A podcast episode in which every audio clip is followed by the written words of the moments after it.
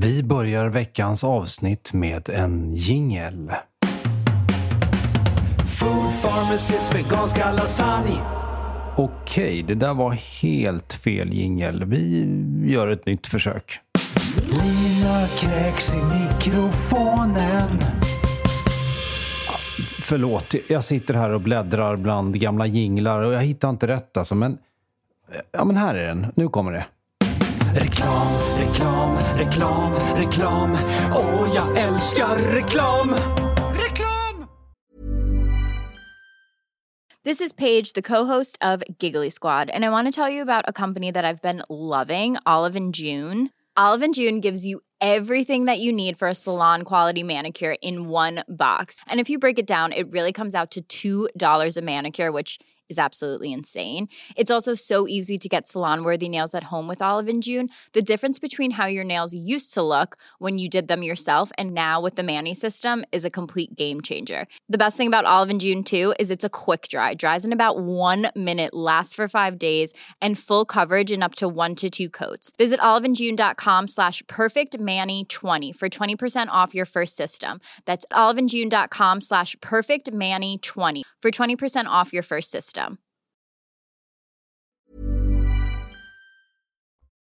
Nu, kära lyssnare, så ska ni få höra en intervju som Lina har gjort med grundaren av Hercare. Det är en modern kvinnoklinik med spjutspetskompetens inom hormonell hälsa. Hon heter Mia Lundin och den här podden, den heter Food Pharmacy-podden.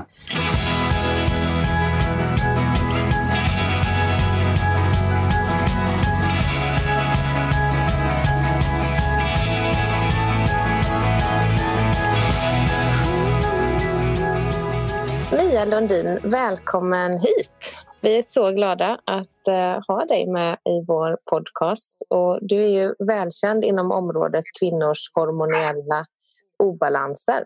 Men jag tänker att alla som lyssnar på oss kanske inte vet riktigt vem du är. Så jag tänkte att vi börjar med att du kanske kan berätta lite om hur det kom sig att du började intressera dig för hormoner. Egentligen började det med att eh, efter mitt andra barn så upplevde jag en ganska så jobbig förlossningsdepression. Mm. Och innan dess hade jag varit den här tuffa tjejen som aldrig hade känt av några symptom eller oro eller ångest på det sättet. Jag visste inte vad ångest var en gång. Mm. Och eh, hade flyttat till USA då med mitt första barn och fick mitt andra barn i USA. Upplevde då den här eh, förlossningsdepressionen som gjorde att jag blev väldigt intresserad av hur hormonerna påverkar kvinnors mående. Mm. Och eh, började läsa mycket, väldigt mycket om det där och studera det här och utbilda mig sen till någonting som heter... Jag var ju intensivvårdssjuksköterska då när jag flyttade till USA. Mm. Ja. Och sen så utbildade jag mig till någonting som heter Nurse Practitioner i USA som på Harvard UCLA. Och då som Nurse Practitioner så får man... Det, det, det är mer ett mellanting mellan läkare och eh, sjuksköterska. Ni får skriva recept och sådär, eller hur? Och behandla. förskriva och diagnostisera och behandla. Så jag öppnade sen en klinik i Santa Barbara som hette The Center for Hormonal and Nutritional Balance och eh, drev den i ungefär 18 år. Det är många kvinnor du har hunnit behandla där då. Men jag hade 4 000 patienter. Mm. Så jag började fokusera mig väldigt mycket på det här med hormoner men speciellt hur signalsubstanserna påverkar, eh, eller hur dina hormoner påverkar dina signal, signalsubstanser och eh, tvärtom. Mm. Så det blev mitt fokus sen. Så min utbildning då är att jag är sjuksköterska i botten och sen nurse practitioner från USA. Bodde där i 37 år och flyttade tillbaka hit för två, tre år sedan och startade Hercare i Stockholm då som vi har nu har varit öppet i två år, lite mer, drygt två år. Mm. Jag läste din senaste eh, bok som jag har här bredvid mig, Vägen till hormonell balans. Och där skriver du att, eh, att Sverige ligger långt efter många andra länder när det kommer till eh, att lyfta vikten av hormonell balans. I USA först och främst, har vi mer än två kvinnor i ett rum så pratar man om hormoner. Mm. Uh, hormonell balans och, allt det här som är väldigt intressant. I Sverige har man inte brytt sig så mycket om det. Jag tror att uh, mycket har haft att göra med att man tror, eller har trott att uh, hormonersättning ökar risken för bröstcancer. Och därför har jag, tror jag varit den, haft man, har man haft den attityden i Sverige lite grann att det, där, det är naturligt, det där ska vi klara av. Mm. Och, um, det har inte varit så mycket fokus på det. Um, både hos kvinnorna och, och uh, gynekologer. Så jag läste också i din bok att sjukskrivningar och antidepressiva är väldigt vanligt bland kvinnor i klimakteriet, antingen precis in, före klimakteriet eller under klimakteriet. Och I din bok skriver du att jag har sett tusentals kvinnor vända från förödande depression tillbaka till mental hälsa tack vare rätt hormonersättning. Många gånger i Sverige om man mår dåligt eh, så går man till vårdcentralen och på vårdcentralen så kartlägger man inte din hormonella status utan istället får man, mår man dåligt så får man antidepressivt. Många kvinnor söker ju för att eh, de inte mår så bra då, eh, psykiskt när de går igenom förklimakteriet och klimakteriet. Och den orsaken till den här obalansen eller var, varför man mår som man mår finns kanske inte riktigt där på vårdcentralerna. Så många gånger blir man istället erbjuden antidepressiva medicin istället för att man utvärderar kvinnans hormonella status för att se vilken typ av hormon som man kanske skulle må bättre av. Mm. Och det där, jag tror, precis som jag sa i boken, att det finns många, många kvinnor i Sverige som mår fruktansvärt dåligt för att de inte har fått den hjälpen att titta just på vilken typ av hormoner som saknas hos dig just nu. Och vad ska man göra då? Säg att man sitter och lyssnar på det här och tänker att men gud, den beskrivningen stämmer ju in på mig. Jag är ju en kvinna i eh, 40-50 årsåldern som verkligen inte alls mår bra. Jag känner mig deprimerad och ledsen. Och hur, hur ska man få hjälp? Ja, först och främst så kan de ju läsa min bok Vägen till hormonell balans. För där beskriver jag väldigt mycket ja, vilka prover man ska begära, vilka typer av symptom man har i olika faser av de hormonella förändringarna som kvinnor går igenom. En sak är ju att först och främst titta på är det hormonellt eller inte?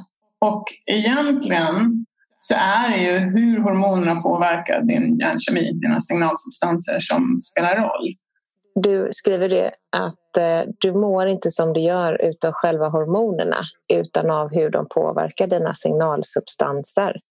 Signalsubstanser är jätteviktigt för, för att uh, ha tillräckligt av den rätta balansen av för att må bra. Om vi då tittar på en av dem som är väldigt viktig då, som heter serotonin som är, när vi stressar under en längre tid så använder vi upp det här serotoninet. Och serotoninet, när du har tillräckligt av det så känner du dig lugn och harmonisk och tillfreds och du blir inte så påverkad av stressen runt omkring dig.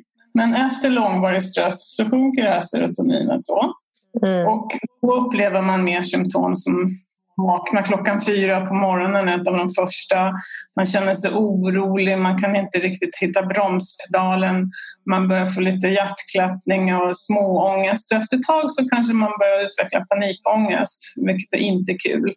Mm. Så att om man nu har använt upp sitt serotonin eller kanske aldrig haft riktigt normala serotoninvärden så känner man av den här kurv, hormonella kurvan som händer under en menscykel mycket mer. Så om du tänker att serotoninet är högt, då kan hormonerna svänga upp och ner som de gör under en normal menscykel. Östrogenet eh, ökar mitt i cykeln, sen sjunker det, sen ökar det lite igen och sen sjunker det.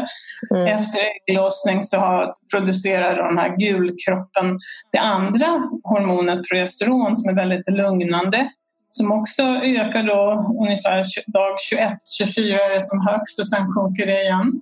Det är som en symfoni, hormonell symfoni som pågår varje månad för, i förhoppning med att du ska bli gravid. Mm. Så om nu dina signalsubstanser är på en normal nivå så känner du inte av de här svängningarna av hormonerna. Men är det lågt är det precis som du åker berg och dalbana på dina hormoner under cykeln. Mm. Och då påverkad och känner dig olika från dag till dag. Och det där är ju det, har man låga serotoninvärden då är det just det där att jaha, idag ska jag må så här. Men jag mådde ju så bra igår. Åh nej, nu kommer den här tiden min cykel igen. När en del har ju två veckor, en del har kanske bara några dagar innan mensen. Många har symptom mitt i cykeln när östrogenet är som högt och sen sjunker. Sen får de symptom igen innan mensen. Det där är ju jättejobbigt. En del har inte ens kartlagt det så har inte tänkt på att det är faktiskt cykliskt. Men det är viktigt att göra om man mår dåligt, att börja titta på är det cykliskt? Kommer under en viss tid i min cykel? Gör det inte det, då är det nog inte så mycket hormonellt betingat utan då kan det vara andra orsaker. Men till att börja med kan man um, ladda ner, jag har något som heter symptomspåraren som finns på mialundin.com och den finns också på under eh, frågor och svar på Hörcare. Den kan man ladda ner och sen så kan man fylla i den varje dag och titta på symptomen och, och se då, kartlägga dem och se om de är cykliska eller inte.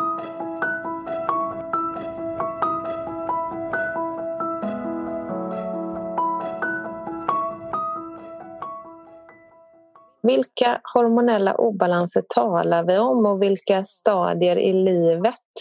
Ofta um, så börjar förändringarna ske i, i mitten av 30-årsåldern.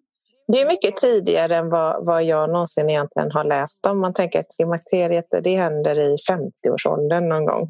Ja, för klimakteriet är det, men det här är en resa som kan börja ganska tidigt och en del kvinnor har ju PMS även fast de är jätteunga och det, precis som jag sa, det har ju att göra mycket med hur du hanterar de här sväng, normala svängningarna i en normal menscykel. Anledningen till att de mår bra har ju mycket mer att göra med signalsubstanserna än hormonerna i sig själva.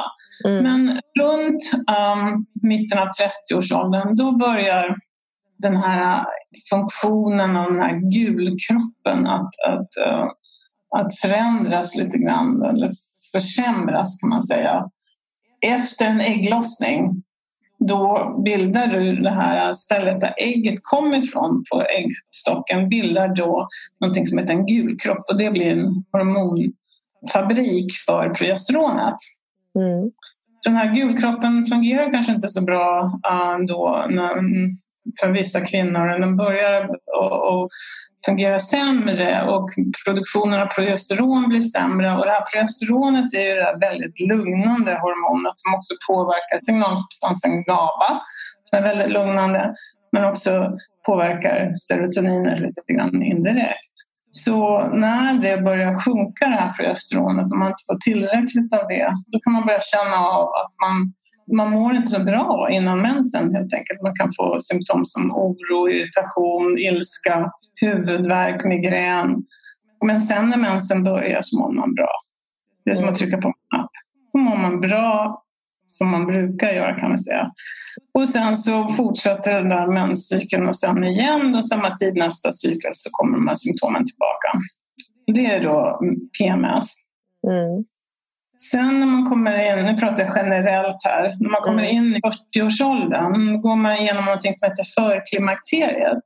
Mm. Och förklimakteriet, nu har det här progesteronet sjunkit ofta lite mer och när det sjunker så blir det ofta en obalans med ändra ett högt östrogen eller i relation till varandra så får man som, utvecklar man något som heter östrogendominans. Med andra ord, östrogenet är högre än vad det ska vara i relation till alltså, progesteronet. Och östrogenet är ett väldigt stimulerande hormon medan progesteronet då var lugnande. Så nu blir, det, nu blir man lite hyperstimulerad här, då blir man ännu mer irriterad och ilsken och arg och det svänger väldigt mycket. För det här östrogenet nu svänger upp och ner och du känner att uh, you're not in control om man säger så, av dina egna uh, emotions. Och vad som händer då är att man får de här symptomen igen innan mensen. Men många då i förklimakteriet känner också symptom in i mensen så det blir inte den där riktigt trycka på knappen-känslan att man mår bra så fort mensen börjar. Vad som också förändras i förklimakteriet är själva mensen. Ofta kommer den då tidigare, kanske om man har en 28 dagars cykel. Nu blir den istället kanske 24, 25 eller ibland 21. Mm. Um, mensen är ofta rikligare mm. och med klumpar. Och många Varför då, får man det, klumpar? Östrogenet stimulerar slemhinnan så att den blir tjock. Mm. Uh, sen kommer progesteronet att avsluta den där stimuleringen på ett sätt så att uh, den slutar förtjocknas. Så mm. har man för mycket östrogen i relation till progesteronet så får man en väldigt tjock slemhinna som sen kommer ut och är inte riktigt avslutad av tillräckligt med progesteron så att det blir inte som en, en liten vanlig mens utan det blir mycket riklig blödning och mycket klumpar. Många av de här kvinnorna då utvecklar ju också järnbrist. Mm. Jag hade en patient i förrgår som jag tar vanligtvis inte emot patienter just nu för jag, håller på, jag driver ju kliniken och utbildar personalen men ibland tycker jag om att hoppa in och hjälpa till lite grann. Mm. Och då hade jag en patient som en av hennes eh, tre värsta symptom då var att hon kunde inte få ner tillräckligt luft, med luft i lungorna. Hon hade inte covid-19. Utan hon kände sig väldigt tungandad. Och när vi tittade på hennes hjärnnivåer så var de väldigt låga och det var säkert därför. För att där har man inte heller fått information om att här går man och blöder som en liten gris varje månad och hjärnet bara sjunker och sjunker och sen så har man svårt att andas och det är jobbigt att gå upp för en backe eller för en trappa om man blir helt få andnöd och, och bli flåsig. Mm. Så att i förklimakteriet så har man då både de här symptomen av ilska, irritation, oro Eh, mycket då innan mensen, men när mensen kommer så känner man sig lite mer låg och omotiverad. Och sen har man ungefär en vecka, då säger många, att man mår bra. Sen så börjar det om över igen. Det här behöver inte hända alla, utan nu pratar jag om de som verkligen lider genom förklimakteriet. Mm. Men också att mensen förändras så att den blir rikligare. Sen då med tiden så tar äggen slut. Det kommer komma en dag när de gör det. det. Vi har bara så många ägg som då producerar eh, östrogenet och när de tar slut då sjunker östrogenet. Då är det ungefär samma hormonell status varje dag. Um, då blir man mer ledsen, omotiverad, gråtmild, den här klumpen i halsen. Man gråter för saker och ting som man normalt inte gråter för då är man i klimakteriet. Då är man i klimakteriet, då har man ingen ägglossning längre, då har man inte någon produktion av progesteron och man har väldigt, väldigt låga nivåer av östrogen. Lite grann liknande, man mår lite grann så när man ammar också, för när man ammar så trycks dina hormoner ner och prolaktinet är högt från amningen så många gånger när man har fått en bebis och ammar så mår man lite grann som kvinnor gör i klimakteriet. Plus att man tappar massa hår också ofta, för att mm. östrogenet är lågt.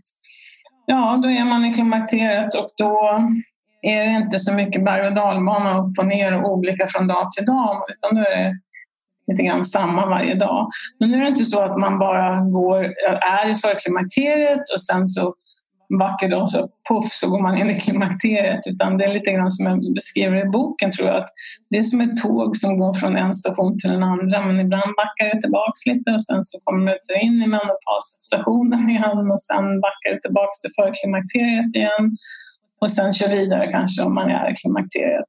Så det är lite grann det är inte en rak väg helt enkelt. Precis om man upplever svåra problem så måste det också kunna göra dig mycket mer förvirrad över vad som händer för att det kan ändras på så kort tid och sen gå tillbaka. Och man måste känna sig väldigt ensam om man inte har någon att prata med eller förstår vad det är som händer. Vi pratar inte så ofta om klimakterie och förklimakterie eller hormoner som du sa i Sverige. Det är ju inte ett samtalsämne som jag i alla fall eh, hör på, på middagar och när man träffar vänner?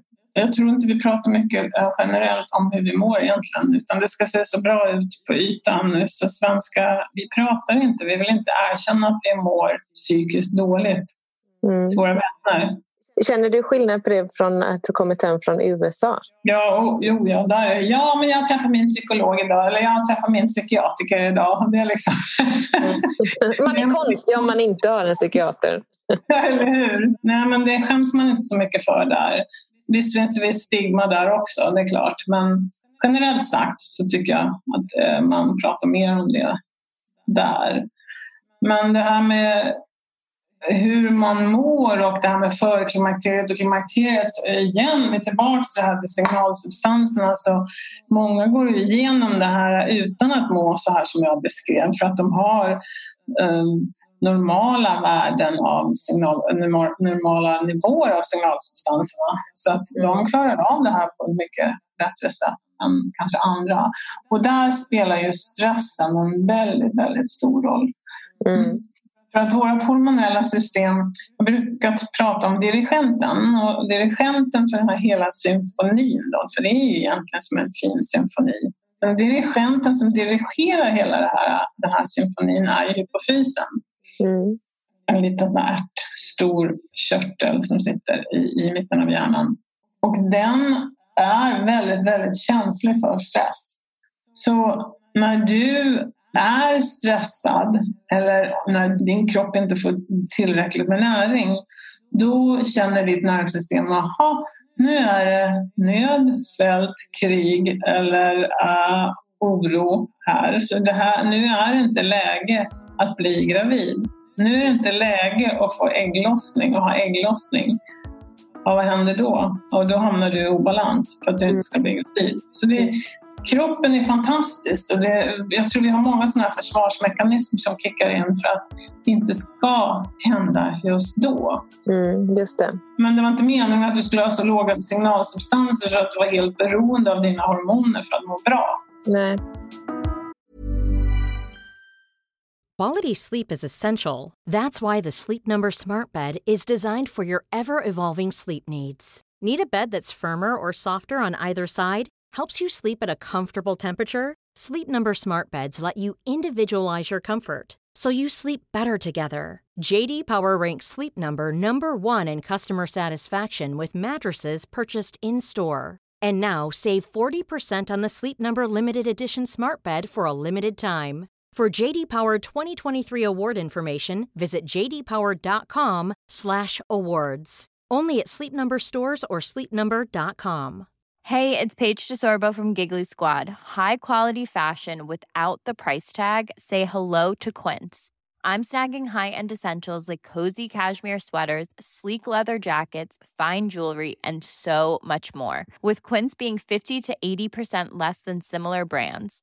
And they partner with factories that prioritize safe, ethical, and responsible manufacturing. I love that. Luxury quality within reach. Go to quince.com slash style to get free shipping and 365 day returns on your next order. quince.com slash style. Jag tänker på din klinik då, Hercare. Vad är en typisk patient? Är det fysiska problem eller är det mentala problem som man upplever och därför söker hjälp? Ja, det är en kombination oftast. För du kommer inte bara separat vanligtvis. Och den typiska patienten är nog förklimakteriepatienten eller de som är, har varit utbrända. Det är den typen av patient vi ser, men också patienter som vill komma in och bara försäkra sig om att allting är um, balanserat och kanske så innan man går in i förklimakteriet och klimakteriet. Så man har en patient eller en läkarkontakt innan man hamnar där. Där man då kan få information om vad kan jag förvänta mig? För att det är så mycket som händer under den här tiden. Så mycket, inte bara hormonellt och emotionellt utan eh, med ens familj och barnen växer upp eller de tar studenten och eh, föräldrarna kanske blir sjuka och man hamnar i den här sandwich-generationen man tar hand om både barn och föräldrar. Mm. Ja, med sig själv. Om vi inte hade så mycket stress runt oss så skulle vi inte gå igenom någonting som hette förklimakteriet. Nej, tror du det? Det fanns inte tidigare, utan det är något nytt fenomen. Och hade vi lugn och ro runt omkring oss och levde kanske lite grann ja, som mamma eller mammas mor. De hade ju en annan typ av stress än vad vi har. Den var ju inte kontinuerlig kanske som vi har de gick inte igenom någon förklimakteriet utan det var ju mensen blev bara mindre och mindre och sen försvann den. Så mm. kanske man hade lite vallningar och sen så var det klart. Så det har blivit ett mer och mer vanligt problem helt enkelt med att stressen har ökat på kvinnor. Ja. Mm. Och de som söker mest hos oss, de flesta patienter här är nog patienter som söker för att de är i förklimakteriet. För där får man inte någon bra hjälp inom vanliga vården. För det är den utbildningen om förklimakteriet har man verkar som missat. Så att när man då mår sådär, man känner sig irriterad, ilsken och galen och frustrerad och brösten blir stora och de gör ont och man blöder ganska mycket och man har fortfarande mens, ja men då är man ju inte i klimakteriet. Och då vet man inte riktigt vad de ska göra med dig och ibland så ofta har man ju också vallningar i förklimakteriet och det har man inte från lågt östrogen utan det har man från det svajande östrogenet. Så man kan ha nattsvettningar. Mm. Aha, då tänker många, hmm, man har nattsvettningar, ja man har ju mens, man kanske är i klimakteriet i alla fall och så får de östrogen. Mm. Och det är det värsta man kan ge någon som är i förklimakteriet för då blir de ju ännu sämre. Okej, okay, jag tänkte att vi skulle komma in lite på det. Eh, vad, man, vad man kan få för hjälp eh, för att påverka sin hormonell balans. Men innan vi kommer in på det så tänkte jag säga att det finns ändå saker man kan göra själv. Du har skrivit i din bok om, eh, om matens påverkan till exempel och andra delar av livsstilen. Eh, vad, vad tänker du om livsstilens inverkan på vårt mående? Den är väldigt, väldigt stor och eh, när jag började med det här för ja, det är nästan 30 år sedan då la jag väldigt mycket fokus just på hormonerna, hormonella balansen. Men det är så mycket mer och det är där funktionsmedicinen kommer in och det är det vi gör på Hörcare. Att vi praktiserar en kombination av skolmedicin men också funktionsmedicin och livsanpassad personanpassad livsstilsmedicin. Mm. Och det är väldigt, väldigt viktigt att du ger kroppen vad den behöver för att kunna vara, tillverka tillräckligt med signalsubstanser för att se till att tarmen mår bra, för det är där du tillverkar 90 procent av ditt serotonin. Att tarmen mår bra så du tar upp näring så kroppen får den näring den behöver för att du ska kunna må bra man tittar på stressfaktorer eh, där man kanske kan få hjälp och stöd och verktyg för att hantera stressen i ditt liv för att minska den. Sen också givetvis äta mat som har näring och ger dig näring. Och det där är väldigt individuellt vad olika personer behöver för typ av näring för att må bra. Mm. Så det är jätteviktigt och eh, vi fokuserar väldigt mycket på det på Hörcare för att vi vill ju att varje patient som först kommer till en barnmorska då för kartläggning av dina behov, titta på dina blodprov, eh, på svaren på blodprovet, ehm, din, din hälsoformulär och titta på hur du mår och kartlägger då vilka, vad är dina problem, vilka områden ska vi fokusera på hos just dig? De flesta vill vi då ska också gå till en av våra näringsterapeuter som är utbildade inom funktionsmedicin och titta just på vad behöver din kropp? Mm. Vad är det som saknas? Mm. Vad är det vi ska ta bort som din kropp inte vill ha längre? Mm. Är det många som upplever att de får hjälp av det? Ja, oh ja. För de som ändå inte blir bra eller kanske behöver något mer så, så behandlar ju ni kvinnor med hormonersättning. Det här är ju eh, eh, rätt intressant tycker jag i Sverige för att det enda, jag har inte själv personligen, jag är 42 och eh, har inte känt av någon förklimakterie så jag har själv inte varit så intresserad av förklimakteriet och klimakteriet. Men det enda som jag har liksom ringt i mitt huvud är att hormonersättning är lika med cancer. Och jag, jag, tror att som svensk så har vi liksom matats under rätt lång tid med olika Eh, Eh, larmrapporter om just hormoners koppling till cancer. Vad säger du om det? Precis, jag är så glad att du nämnde det för det är precis så jag tror att många tänker. Och nu är det faktiskt inte riktigt så alls. Och det här är precis lika viktigt som att informera kvinnor om att så här kan du må från hormonell obalans. För att många mår dåligt och vet inte att det kanske är från hormonell obalans. Men också lika viktigt är fördelar och nackdelar. Vad är de? Det måste varje kvinna få reda på för att det där är jätte, jätteviktig information. Mm. För vi, vad vi ser idag är att med de hormonerna som vi använder idag verkar, som vi ska säga, behöriga i alla fall använder, det verkar inte som östrogen ökar risken för bröstcancer. Och då pratar vi om bio. I Sverige vid hormonersättning använder man bara bioidentiskt östrogen. Tar man ett p-piller är inte det bioidentiskt men allt östrogen som man använder i hormonersättning i klimakteriet i Sverige är bioidentiskt. Mm. Och det är många som inte vet att de är det. Nej. Så östrogen ökar inte risken för bröstcancer som vi ser det idag. Mm. Däremot så finns det viss ökad risk för gestagen då, som vi kallar det, det syntetiska progesteronet som inte är, jag ska kalla det istället icke-bioidentiskt progesteron. För att när man får östrogen så ger man även lite progesteron, stämmer det? Är det så Precis. man... Ja. Om man är i klimakteriet och får östrogen och har en livmoder måste man också ta någon typ av progesteron och då finns det icke bioidentiskt progesteron och det finns bioidentiskt progesteron. Det icke bioidentiska progesteronet som också kallas gestagen har då visat sig öka risken inte bara för bröstcancer men också för blodpropp. Så det undviker vi på Hörcare. Men då måste jag fråga, för bioidentiskt progesteron är inte godkänt av Läkemedelsverket, eller hur?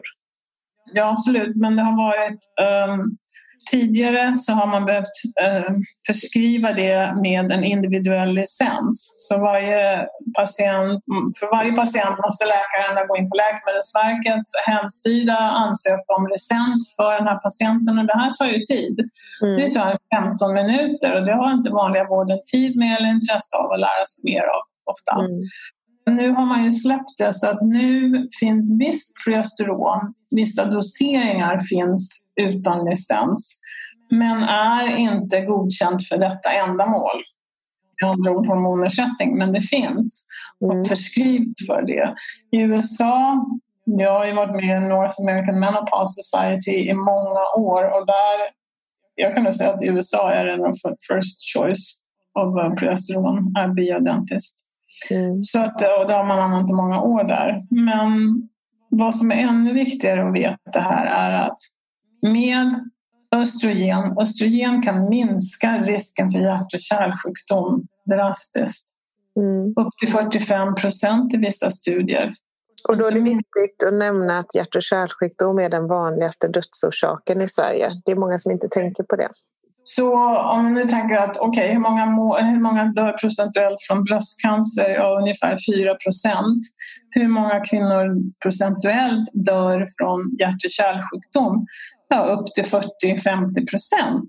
Mm. Då kan minska den, den risken ner till hälften och inte ökar den här 4 risken för bröstcancer, att jag har bröstcancer, då är det ju inte så svårt att räkna ut. Men den informationen får man inte i Sverige. Och det är ju väldigt trist om man då eh, inte får den här informationen och sen vad vi också vet är att om man vill eh, få den här förebyggande effekten så måste man börja med hormonerna tidigt. Man kan inte vänta. Väntar man tio år så då, då, då får man inte samma effekt där. Vad är tidigt? Är det för klimakteriet eller är det när man är i klimakteriet? När du är i klimakteriet. Du ska inte börja med östrogen förrän du är i klimakteriet. Så när du är i klimakteriet det är bra om man kan börja med det genom de första åren. Men sen har vi inte en studie som säger upp efter fyra år var det för sent, efter sju år är det helt för sent. Men vi vet uh, att med tiden och utan att man, om man inte använder östrogen så ökar då risken naturligt för att kärlen försämras och ökar risken för hjärt och kärlsjukdom och stroke bland annat. Mm. när vi åldras. Så ju längre man väntar, ju mindre blir fördelarna och lite högre blir riskerna. Så det där är väldigt viktig information som jag också försöker få fram i boken. Att det här behöver kvinnor i Sverige få reda på. De måste få reda på att så här, först och främst, kan du må från hormonell obalans. Så här skulle du kunna må. Mm. Här är fördelarna, här är riskerna. Mm. Nu är det upp till dig att bestämma. För det är du själv som ska bestämma baserat på information.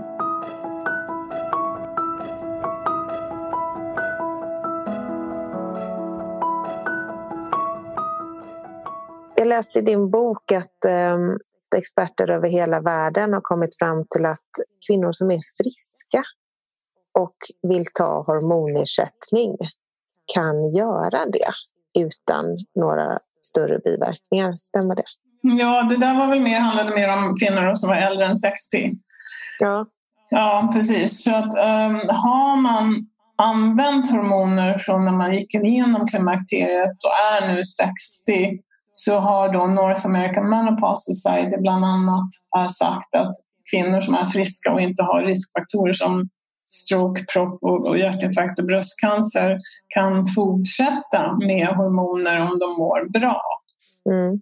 Kan troligtvis. Man är ju väldigt försiktig med det där för vi har inga studier som nu gör vi en studie på 60-åringar till 70 och ser hur de mår och hur, hur eh, förebyggande effekten fungerar på dem. Det har vi inte men man, ser, man, man börjar ändå säga det. Mm. Tittar ni någonting på eh, kvinnor som har eh, överskott av testosteron? Om vi pratar om yngre kvinnor då så är det mer PCOS-patienter, mm. Polycystic Ovarian Syndrome. De har ofta utvecklat högre nivåer av androgener och manliga hormoner än, än som är normalt för kvinnor. Och de behandlar ju vi här på Hörker också, de som har PCOS. Mm. Hur behandlar ni dem? Ja, de, då tittar vi på PCOS. Börjar ofta med stress, oro, alltså, långvarig stress som minskar produktionen av serotonin eller mängden av serotonin. Man får mer sockersug och kolhydratsug. Man börjar äta mer socker och kolhydrater. Uh, när man gör det så ökar man då risken för insulinresistens högt insulin som inte riktigt fungerar och därefter kommer de här hormonella obalanserna. Så vi behandlar dem ofta med en helhetssyn där de både träffar barnmorska, näringsterapeut och ibland samtalsterapeut. Där man minskar på insulinresistens, man minskar på, minskar på inflammationen som de ofta utvecklat i kroppen också. Och eh, därmed så minskar de här, så normaliseras eh, de hormonerna. Ja, förlåt att jag avbryter, men här måste jag bara slänga in ett tips. Om det är så att ni är intresserade av att höra mer om just PCOS så kan jag varmt rekommendera avsnitt 83 där jag gör en intervju med sexualhälsorådgivaren Jenny Kos om just PCOS. Ja.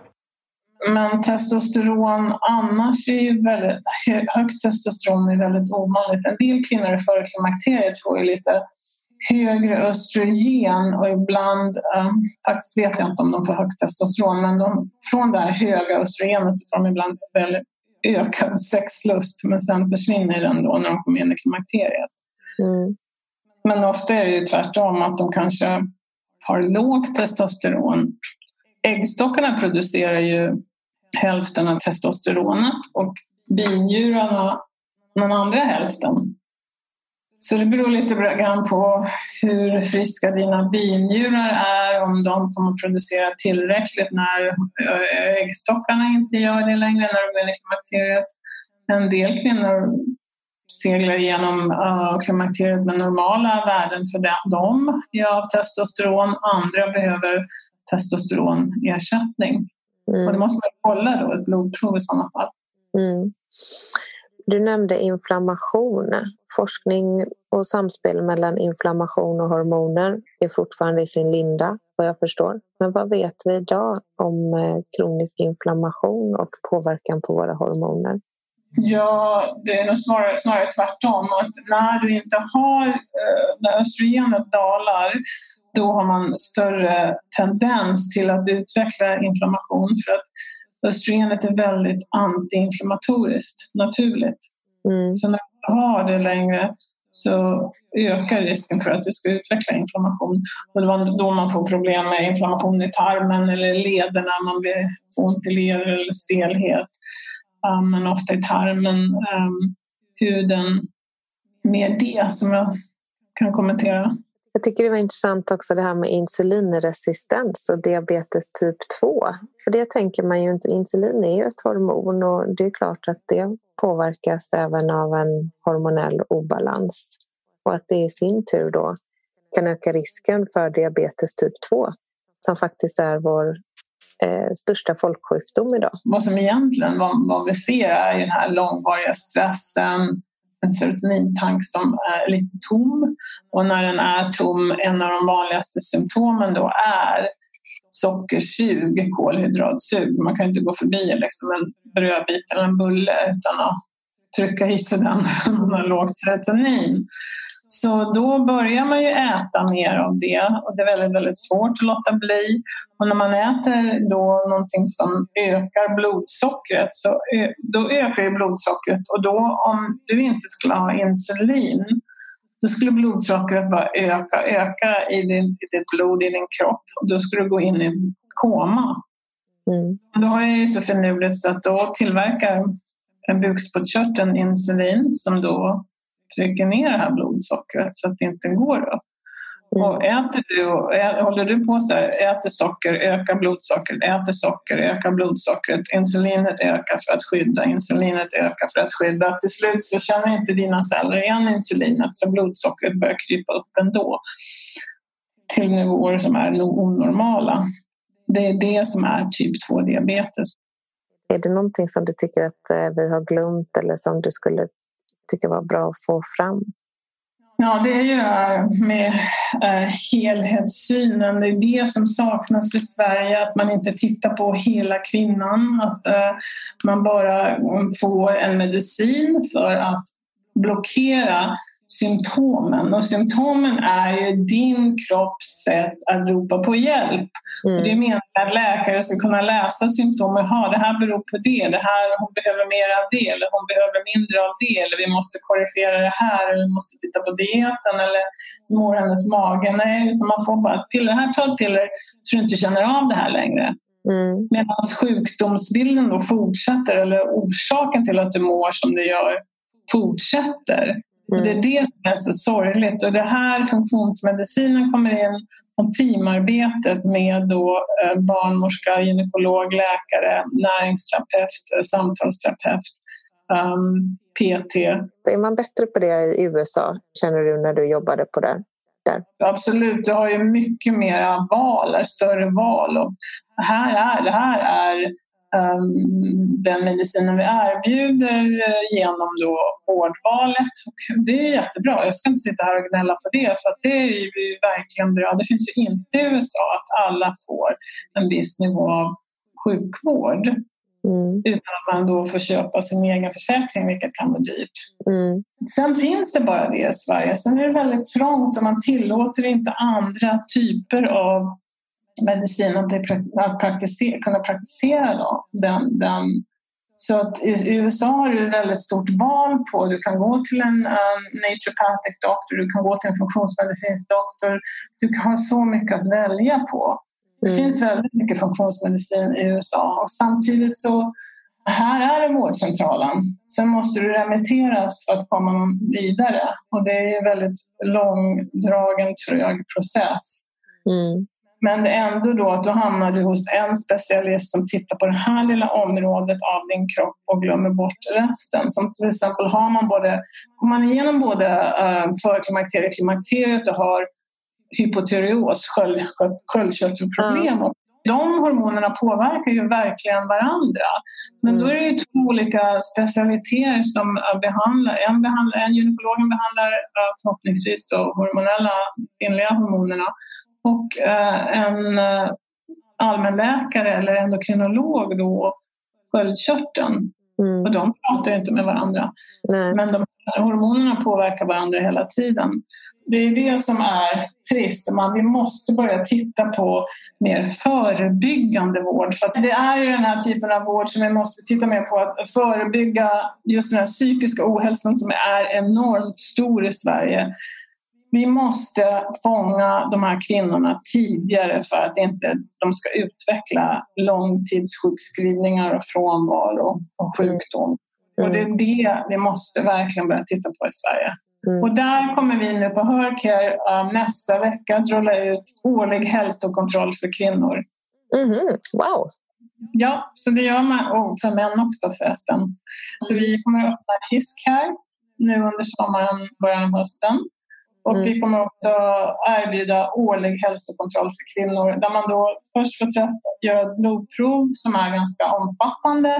Man får träffa en barnmorska som kartlägger hennes hälsa eh, och vad man ska för, fokusera på för, i förebyggande syfte för den här patienten. Hon kommer sen att träffa en gynekolog där hon får hela gynundersökningen plus ultraljud. Du vet att man går på cellprov får man bara halv gynundersökning. Är det så? Ja, man, tittar, man tar bara en liten sån här swab från cervix eller livmoderstappen men det är ingen som tittar på, dina, på din livmoder, tjockleken av slemhinnan eller äggstockarna, känner på dem. Mm. Så att det, hela den biten kommer vi då erbjuda. Och sen om man vill då, så kan man lägga till bröstultraljud för bröstultraljud är mycket mer känsligt att upptäcka bröstcancer om man har täta bröst. Mm. Jag har täta bröst, så det är en bra fråga. Är det bättre då att, eh, att göra det än att gå på mammografi? Nej, du ska göra båda. Så båda. du gör det samtidigt. Först gör du mammografin och sen gör du ett ultraljud då för att också kolla så att man inte ser så- sån typ av cancer som inte mammografin då ser för att brösten är för täta. Mm. Det kommer också bli ett tilläggserbjudande plus en näringsterapeut om man vill det plus några andra tillägg. Så det här gör man ju, det gör man i USA varje år. Då går jag på min hälsokontroll som killarna sa, som vi hade en liksom fokusgrupp för Hisscare då innan vi um, utvecklade det här Hisscare-programmet och då sa de, ja men jag vill ha liksom bilbesiktning men för mig. Mm. Man går och besiktar bilen men vi besiktar oss inte själva. Nej. Vilket vi borde göra. Det är så man fångar upp sånt som kan då förebygga ohälsa längre fram. Mm. Ja, jag håller helt med dig. Jag, jag tror att det här eh, om några år kommer bl- bli en självklarhet för de flesta människor att, eh, att förebygga ohälsa. Och vi får hoppas att vårt eh, sjukvårdssystem hänger med på den resan för annars kommer ju människor att betala med, bara för det själva för att eh, det är den bästa investeringen vi kan göra. Verkligen, halleluja, säger Ja. jag då.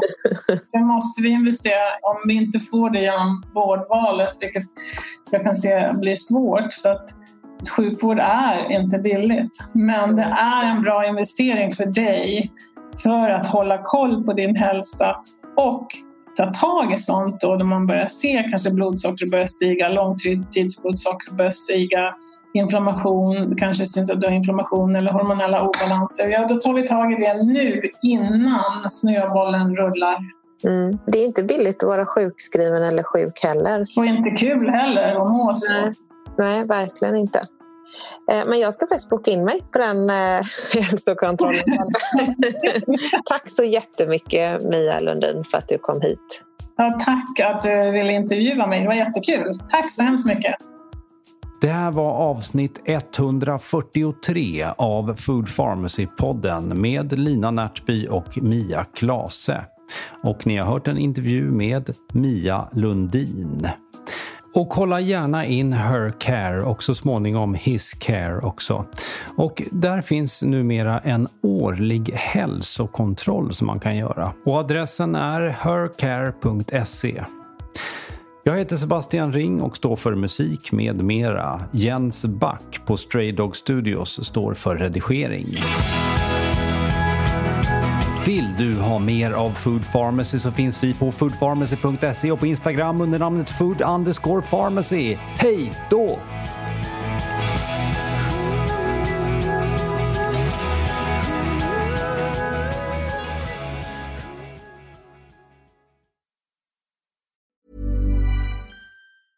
Even when we're on a budget, we still deserve nice things. Quince is a place to scoop up stunning high-end goods for 50 to 80% less than similar brands.